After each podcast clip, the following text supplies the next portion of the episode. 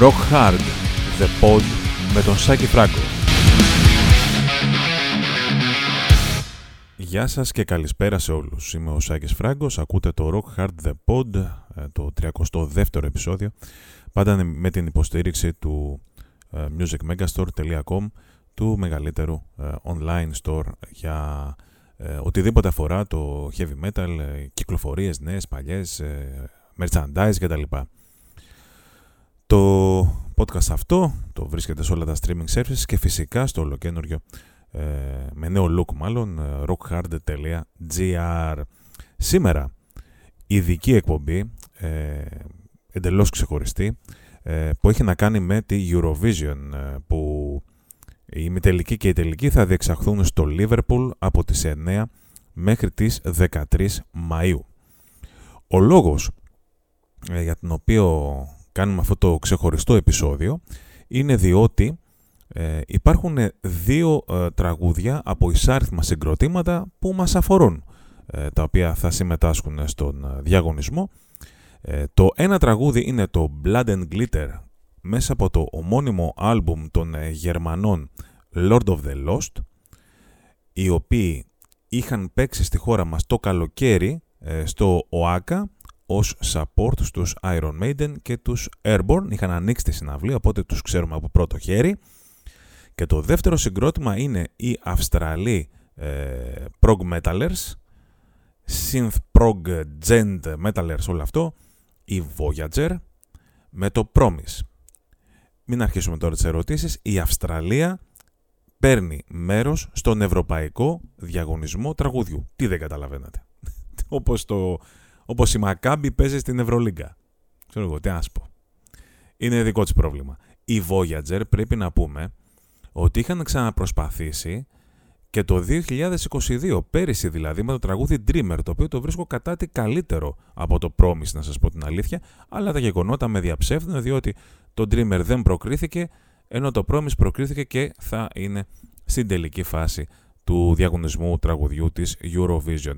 Λοιπόν, Όλο αυτό το πράγμα λοιπόν ξέρουμε, τα ξέρουμε όλα, το πανηγυράκι, αυτό, οι καραγκιόζηλίες, ξέρω εγώ πώς θέλετε πείτε το, αλλά ε, εγώ έχω ψάξει να βρω τραγούδια hard rock και heavy metal τα οποία συμμετείχαν τα τελευταία χρόνια στο διαγωνισμό τραγουδιού της Eurovision.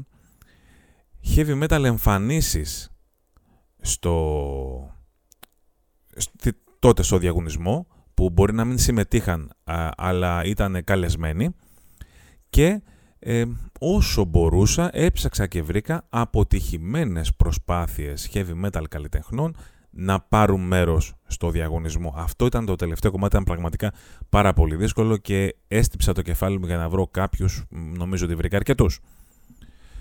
Στο τέλος του podcast θα υπάρχει ένα ειδικό ένθετο για πρώτη φορά το οποίο θα είναι η συνέντευξη ε, που έκανα με τον Π, τον Π, τον 3,14 δηλαδή, τον κιθαρίστα, τον Lord of the Lost, ε, θα βάλουμε μερικά αποσπάσματα στα αγγλικά ε, από τη συνέντευξη που έκανα πριν από μερικές εβδομάδες για το κομμάτι που αφορά τη Eurovision.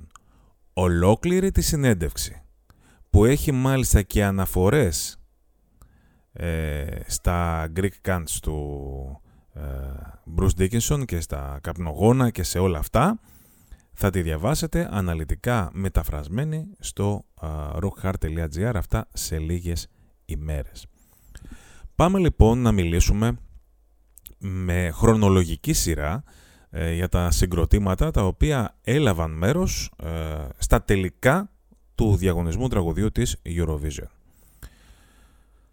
Ε, όλα αυτά πάντα επαναλαμβάνω σύμφωνα με αυτά που θυμάμαι και που μπόρεσα να βρω ψάχνοντας δεξιά-αριστερά. Ε, ένα από τα αγαπημένα μου τραγούδια ε, σε Eurovision είναι το In My Dreams των Νορβηγών Wigwam.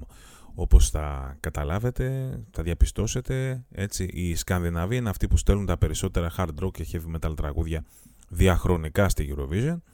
Η Wigwa με ένα hard rock σχήμα που έχει υπογράψει στην Frontiers, rock and rollers, ξέρετε εκεί βαμμένοι όλα αυτά κτλ. Glam. Ε, συμμετείχαν, δεν πήγανε πάρα πολύ καλά στο, με το In My Dreams, το οποίο είναι όμως ένα εξαιρετικό τραγούδι. Λίγα χρόνια μετά είχαν έρθει εκεί για συναυλίες κάπου είχα μάθει στη Θεσσαλονίκη και τους βρήκαν να κοιμούνται σε κάτι παγκάκια από το πιώμα. Την επόμενη χρονιά όμως έγινε το μεγάλο μπαμ. Ε, με τους Lordi και το Hard Rock Hallelujah στην Αθήνα έγινε ο διαγωνισμός ε, τραγουδιού. Ε, εκείνη τη χρονιά και την προηγούμενη είχαμε νικήσει. Ε, και δύο-τρεις μέρες πριν το διαγωνισμό είχε γίνει ένα event το οποίο απευθυνόταν σε καλεσμένους από τον τύπο μόνο, δημοσιογράφους και τα λοιπά, στο πάλε ποτέ Underworld. Ο manager, ατζέντης και όλα αυτά τον Lordi ήταν ο περίφημος Boggy Kopek, ο οποίος είχε την Drakkar Records και Drakkar Promotions και ήταν υπεύθυνος ε, για τον ερχομό πάρα πολλών γερμανικών heavy metal συγκροτημάτων ε, στα τέλη της δεκαετίας του 80 και αρχές δεκαετίας του 90. Ξέρετε, εκεί που βλέπαμε πάρα πολύ ε, Sodom, Creator, Rage, εκεί, Running Wild, όλα αυτά ήταν courtesy που λένε of uh, Boggy Kopek. Ε, οπότε λοιπόν απευθύνθηκε στους Έλληνες φίλους, του είχε πολλούς φίλους στην Ελλάδα Boggy και έχει ακόμα ε, και του διοργανώσαν ένα special event εκεί στο Underworld το οποίο είχαμε αναλάβει ως Rock Hard την ε, παρουσίαση τους παρουσιάσαμε λοιπόν εκεί στο, στο κοινό στους δημοσιογράφους ε, ήταν μυθική η στιγμή που προσπαθούσε με τις πλατφόρμες ο Mr. Lordy να κατέβει τα σκαλοπάτια, τα στενά σκαλοπάτια του Underworld Τέλος πάντων, κάναμε μια πολύ ωραία φωτογράφηση μετά με τους Lordy να διαβάζουν Rock Hard. Ε, η Ελλάδα έδωσε δεκάρι στους Lordy Εμάς μας κυνηγάγαν όλα τα κανάλια να μας πάρουν δηλώσεις ε, για να τους πούμε πώς είναι στην πραγματικότητα ο Mr. Lordi αμέσως μετά τη νίκη του συγκροτήματος. Αυτό τους ενδιαφέρει τώρα, κούνια από τους κούνα, για αυτά καταλαβαίνουν. Τα τέρατα της Eurovision λέει.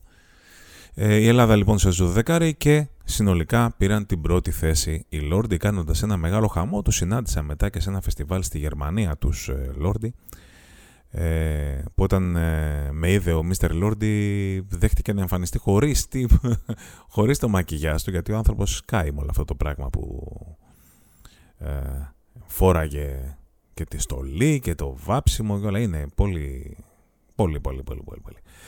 Λοιπόν, ε, Λόρντι 2006 πάμε τώρα ε, στους ε, Τέρας Μπετόνι ε, Φιλανδοί και αυτή, 2008. Το τραγούδι λέγεται Μίσα Μίχετ Ρατσαστά. Είναι, ξέρετε, ένα power metal με τα ου, α, ου, α, όλα αυτά. Καθαρό power metal.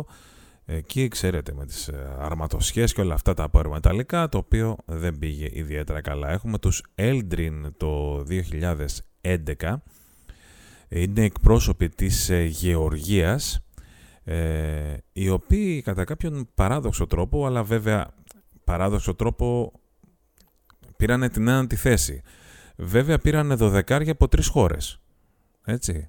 Ε, εγώ αυτό που είδα ε, στο τραγούδι των Eldrin είναι ότι μιλάμε για Linkin Park wannabes ξεκάθαρα. Δηλαδή μοιάζουν πάρα πολύ με τους ε, Linkin Park, έχουν γυναικεία φωνητικά στο κομμάτι One More Day στο με το οποίο συμμετείχαν, αλλά ε, άλλαξαν τραγουδίστρια η οποία λόγω προβλημάτων που είχαμε συμβόλαιο προφανώς η προηγούμενη τραγουδίστρια δεν επιτρεπόταν να τραγουδίσει κάτι τέτοιο, δεν ξέρω, δεν με ενδιαφέρει. Τη βρήκα πολύ μέτρια ρε παιδιά, πραγματικά, πραγματικά πολύ μέτρια.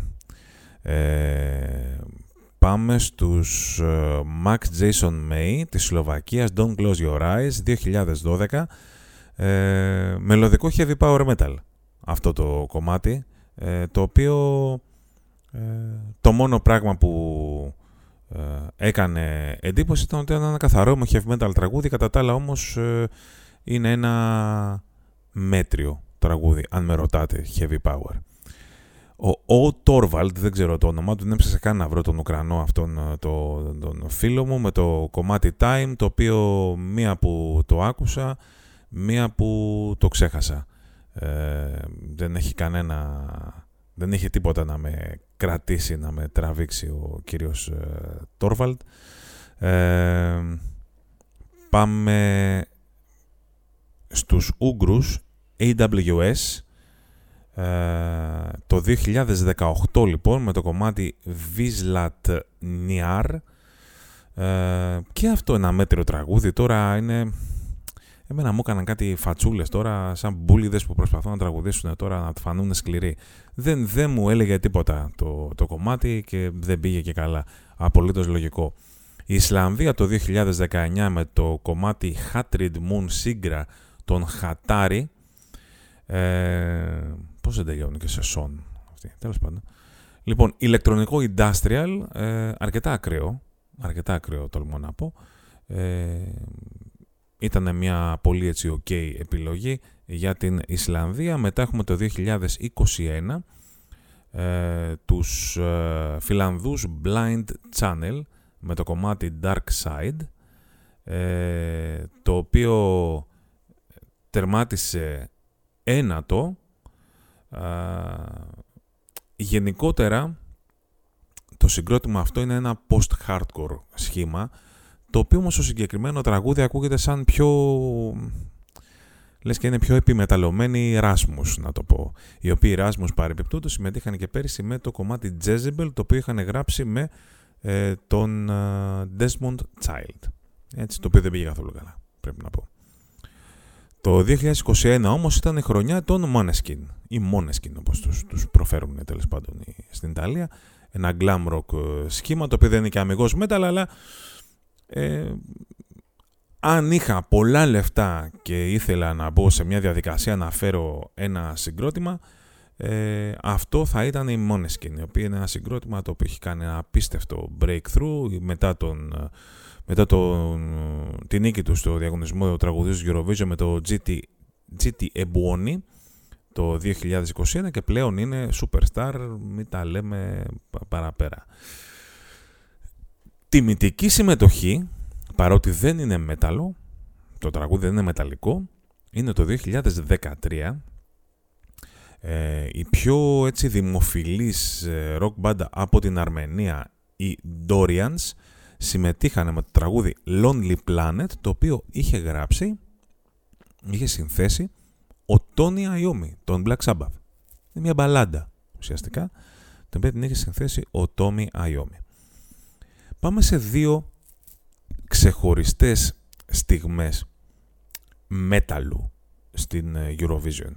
Το 2007, ε, όταν ε, η, η Eurovision είχε διεξαχθεί στην Νορβηγία επειδή είχε νικήσει ο Αλεξάνδερ, όχι, όχι, συγγνώμη, η Φιλανδία, συγγνώμη, είναι στη Φιλανδία το 2007, την επόμενη χρονιά που είχαν νικήσει η Λόρντι. Έτσι.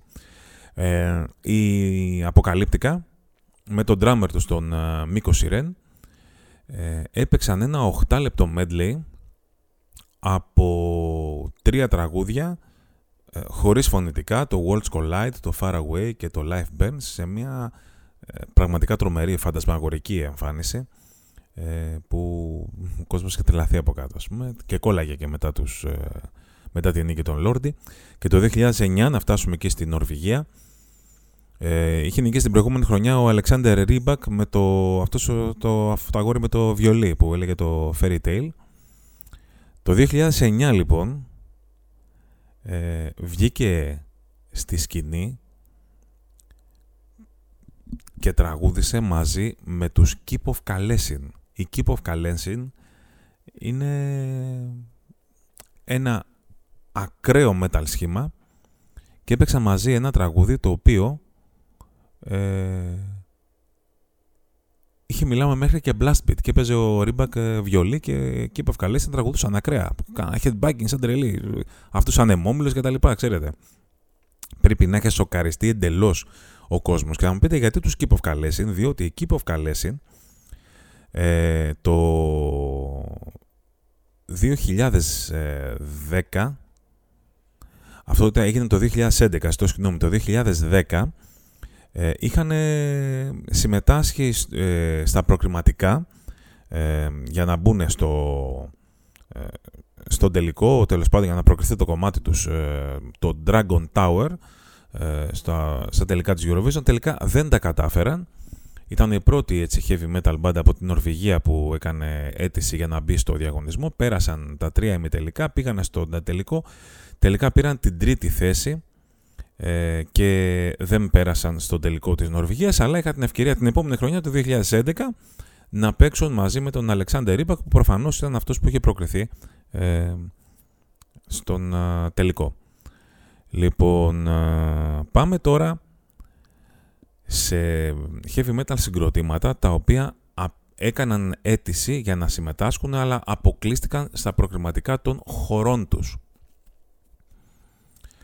Ε, χωρίς ε, σειρά ε, χρονολογική για να το πάμε. Το 2000 λοιπόν οι Nightwish είχαν κάνει τότε με την Τάρια στα φωνητικά, είχαν ε, συμμετάσχει στα προκριματικά της Φιλανδίας με το Sleepwalker το οποίο στον ημιτελικό βγήκε πρώτος στο televoting.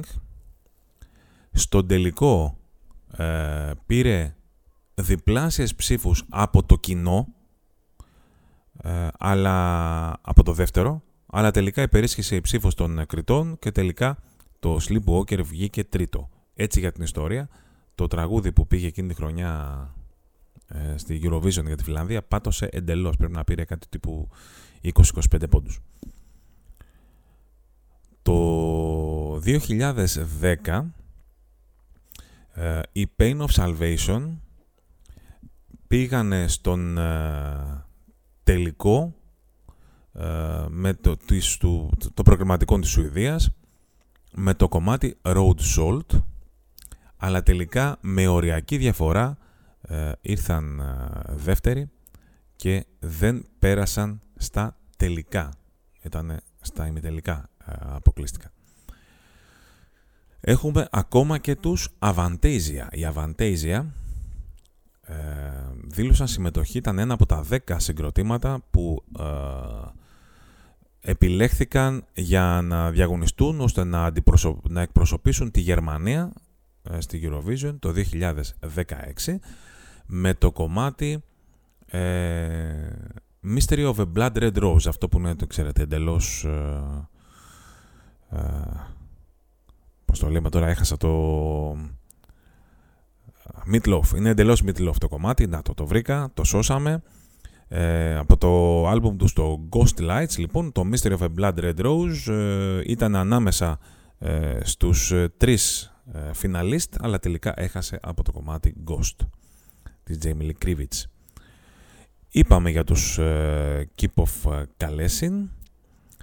Πάμε το 2022, όπου είχαμε τους επικούς Νορβηγούς Trollfest με το Dance Like a Pink Flamingo, το οποίο είχα κάνει ολόκληρη καμπάνια. Έστελνα μηνύματα να δούμε πώς μπορούμε να βοηθήσουμε. Είχαν βγει τύποι σαν ντυμένοι με κόκκινα φλαμίγκο και τραγουδάκανε και παίζανε κάτι blast beat, κάτι χαμός. Χαμός. Παραλίγο να πάρουν wild card για να μπουν στο τελικό της Νορβηγίας ε, αλλά τελικά δεν τα καταφέρανε οι Trollfest. Να σας πω την αλήθεια, αυτό είναι ότι πιο ταιριαστό ε, μπορούσε να πάει από τη χώρα αυτή στο διαγωνισμό τραγουδιού της Eurovision Dance Like a Pink Flamingo.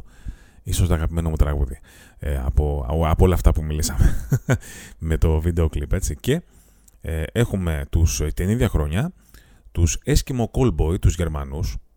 Έχουν παράδοση οι Γερμανοί, ψάχνονται με κάτι τέτοια. Ε, λοιπόν, είχαν το κομμάτι Pump It Δείτε το βίντεο και θα καταλάβετε. Αγαπημένη του Φραγκίσκου του Σαμοήλη. Ε, έκανα λοιπόν ε, μια επίσημη, αυτή μια ιδιαίτερη περίπτωση καθώς ε, έκαναν επίσημη αίτηση για να εκπροσωπήσουν τη Γερμανία στον ε, διαγωνισμό τραγουδίου που διεξήχθη στο Τωρίνο πέρυσι της Ιταλίας μετά από την νίκη των Μόνεσκιν. Ε, αλλά το θέμα είναι ότι ουσιαστικά τους απέκλεισε ε, το γερμανικό κανάλι που ήταν υπεύθυνο για ε, να επιλέξει τα έξι τελευταία τραγούδια, τα, τα έξι τραγούδια που θα πήγαιναν στον τελικό και να διαγωνιστούν. Έγινε ένας ε, ολόκληρος χαμός και αναγκάστηκε το κανάλι να βγει και να αιτιολογήσει την. Τέλος πάντων, να αιτιολογήσει, να πει ότι εμείς θεωρούμε ότι αυτό το κομμάτι δεν αντιπροσωπεύει αυτά που θέλουμε εμείς για την Eurovision κτλ. Αλλά έγινε ένας τρελός χαμός από τον κόσμο ο οποίος ε, βέβαια βοήθησε πάρα πολύ το συγκρότημα που είχε αποκτήσει ένα τρελό στάτους ε, από πέρυσι μέχρι φέτος. Και τελευταία ε, συμμετοχή ε, είναι η φετινή, μάλλον τελευταία αποτυχία είναι η φετινή προσπάθεια των Ιρλανδών folk μεταλλεστών Κρούαχαν με το κομμάτι The Hawthorne ε, το οποίο τελικά δεν επιλέχτηκε στα έξι τραγούδια που θα διαγωνίζονταν για την Ιρλανδία.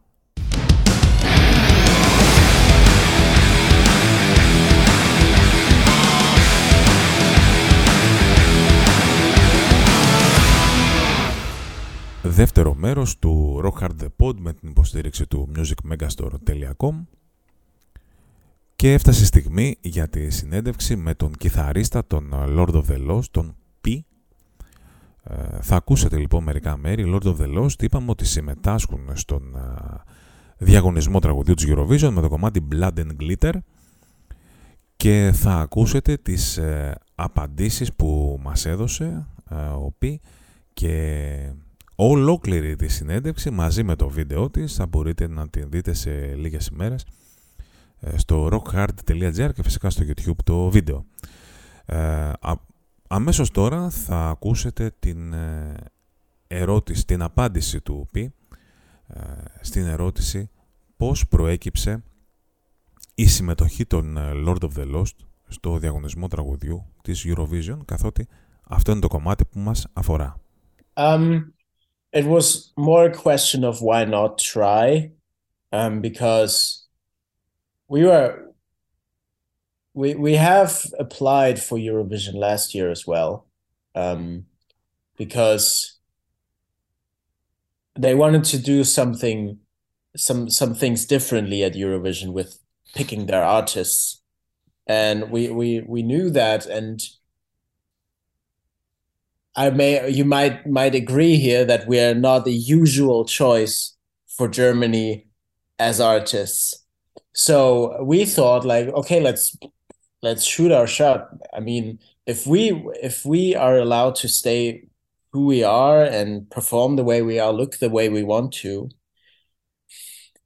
why wouldn't we take that stage? Because after all, um, it's a huge musical competition um, a huge musical event, so to speak, and also um, I think that we can bring something new and fresh to the table there, and that we're uh, a bit different to everything that has been coming from Germany the past years, and therefore um, maybe are a bit more um, interesting to people.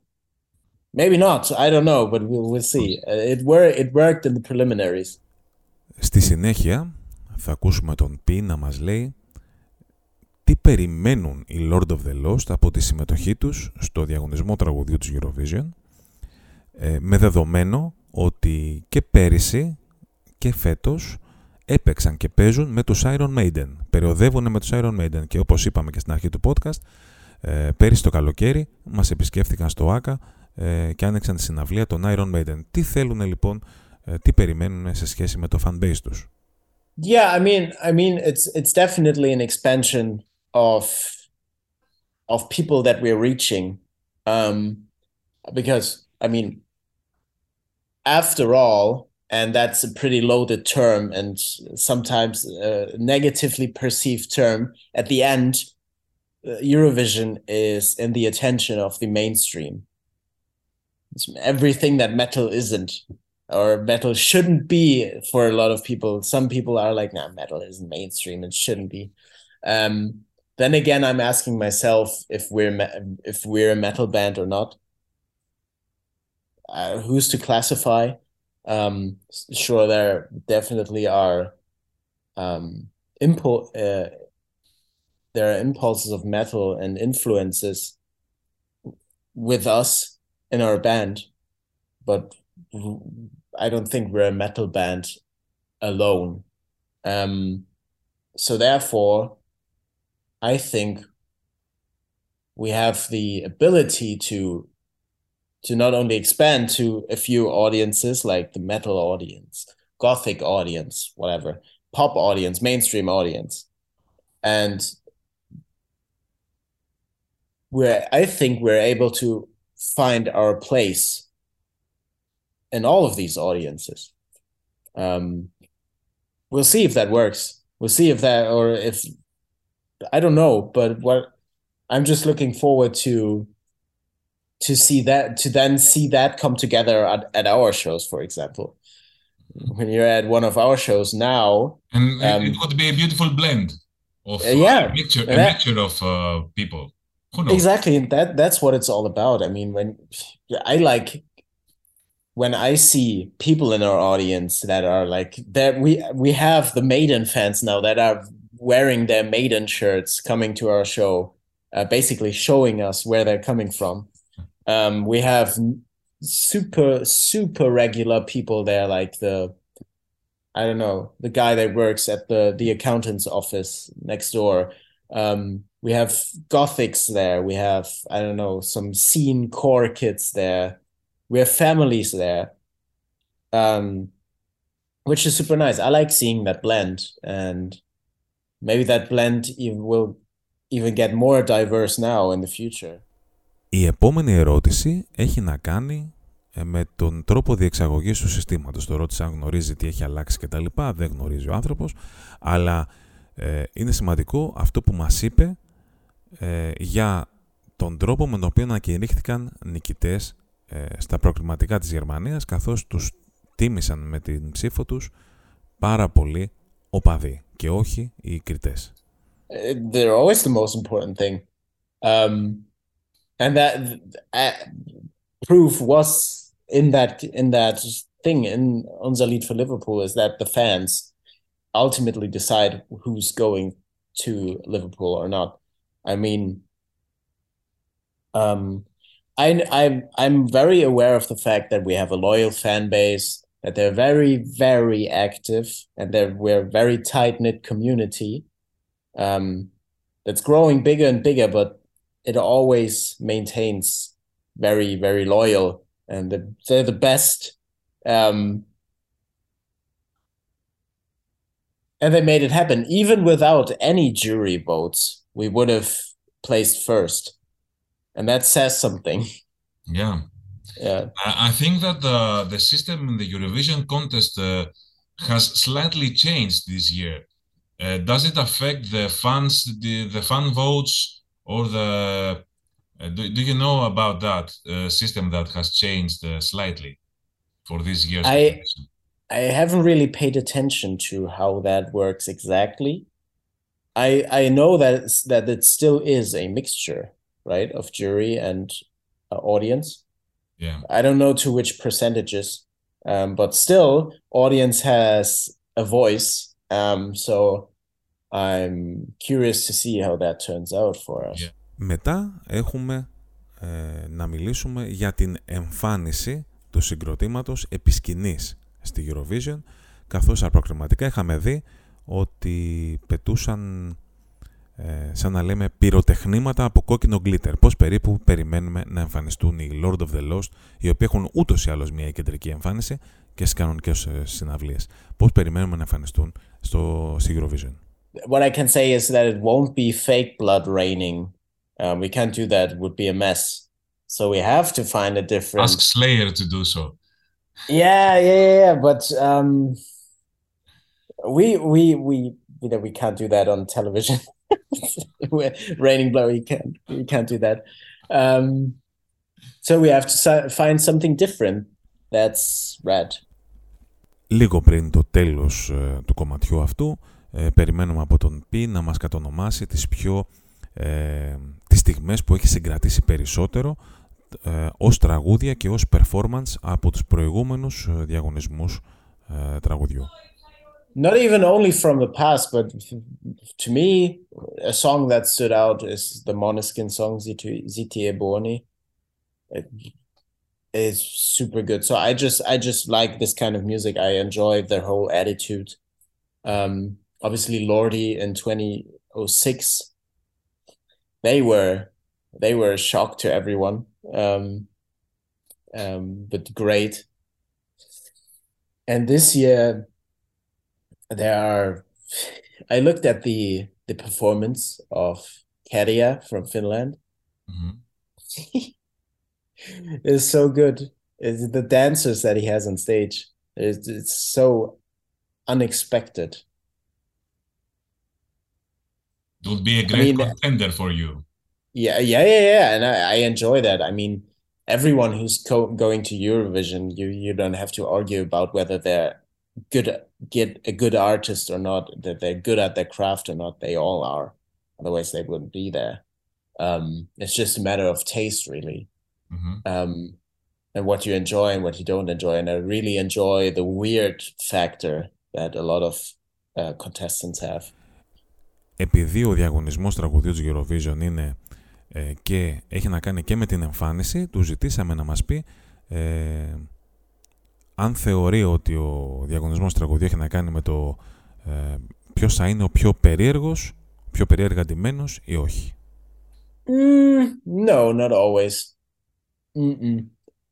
There are times where where weird where where weird acts certainly win, um, but it's not the only factor that makes you win.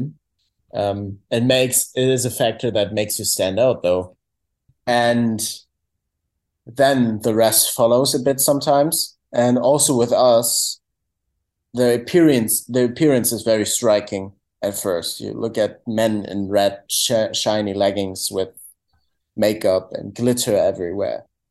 With Katia, it's his weird hairdo and his green weird jacket. And with Lordy, it was their costumes. Um, but then again, you have acts like Loreen, for example, that won in 2012 already with Euphoria, which is just and a great I, pop I, song. Okay, it's a great. Yeah, yeah, yeah. it's a it's you. I and I'm also saying that about her song now. You can't write a better pop song. You can only write a different one. Mm-hmm it's just outstanding. So weird weird gets you gets you a lot of attention, but there has to be something else there.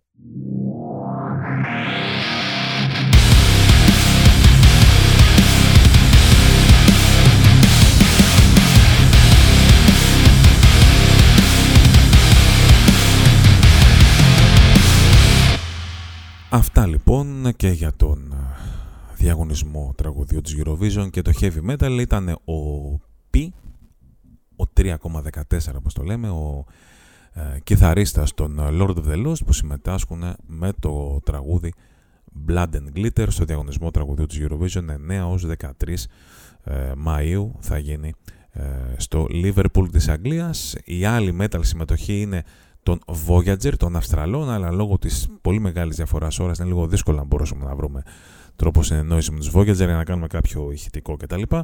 Ε, με το κομμάτι Promise. Αυτά τα ολίγα. Rock the Pod λοιπόν με το Σάκη Φράγκο και την υποστήριξη του musicmegashow.com over and out. Τα λέμε την άλλη εβδομάδα. Καλό μήνα.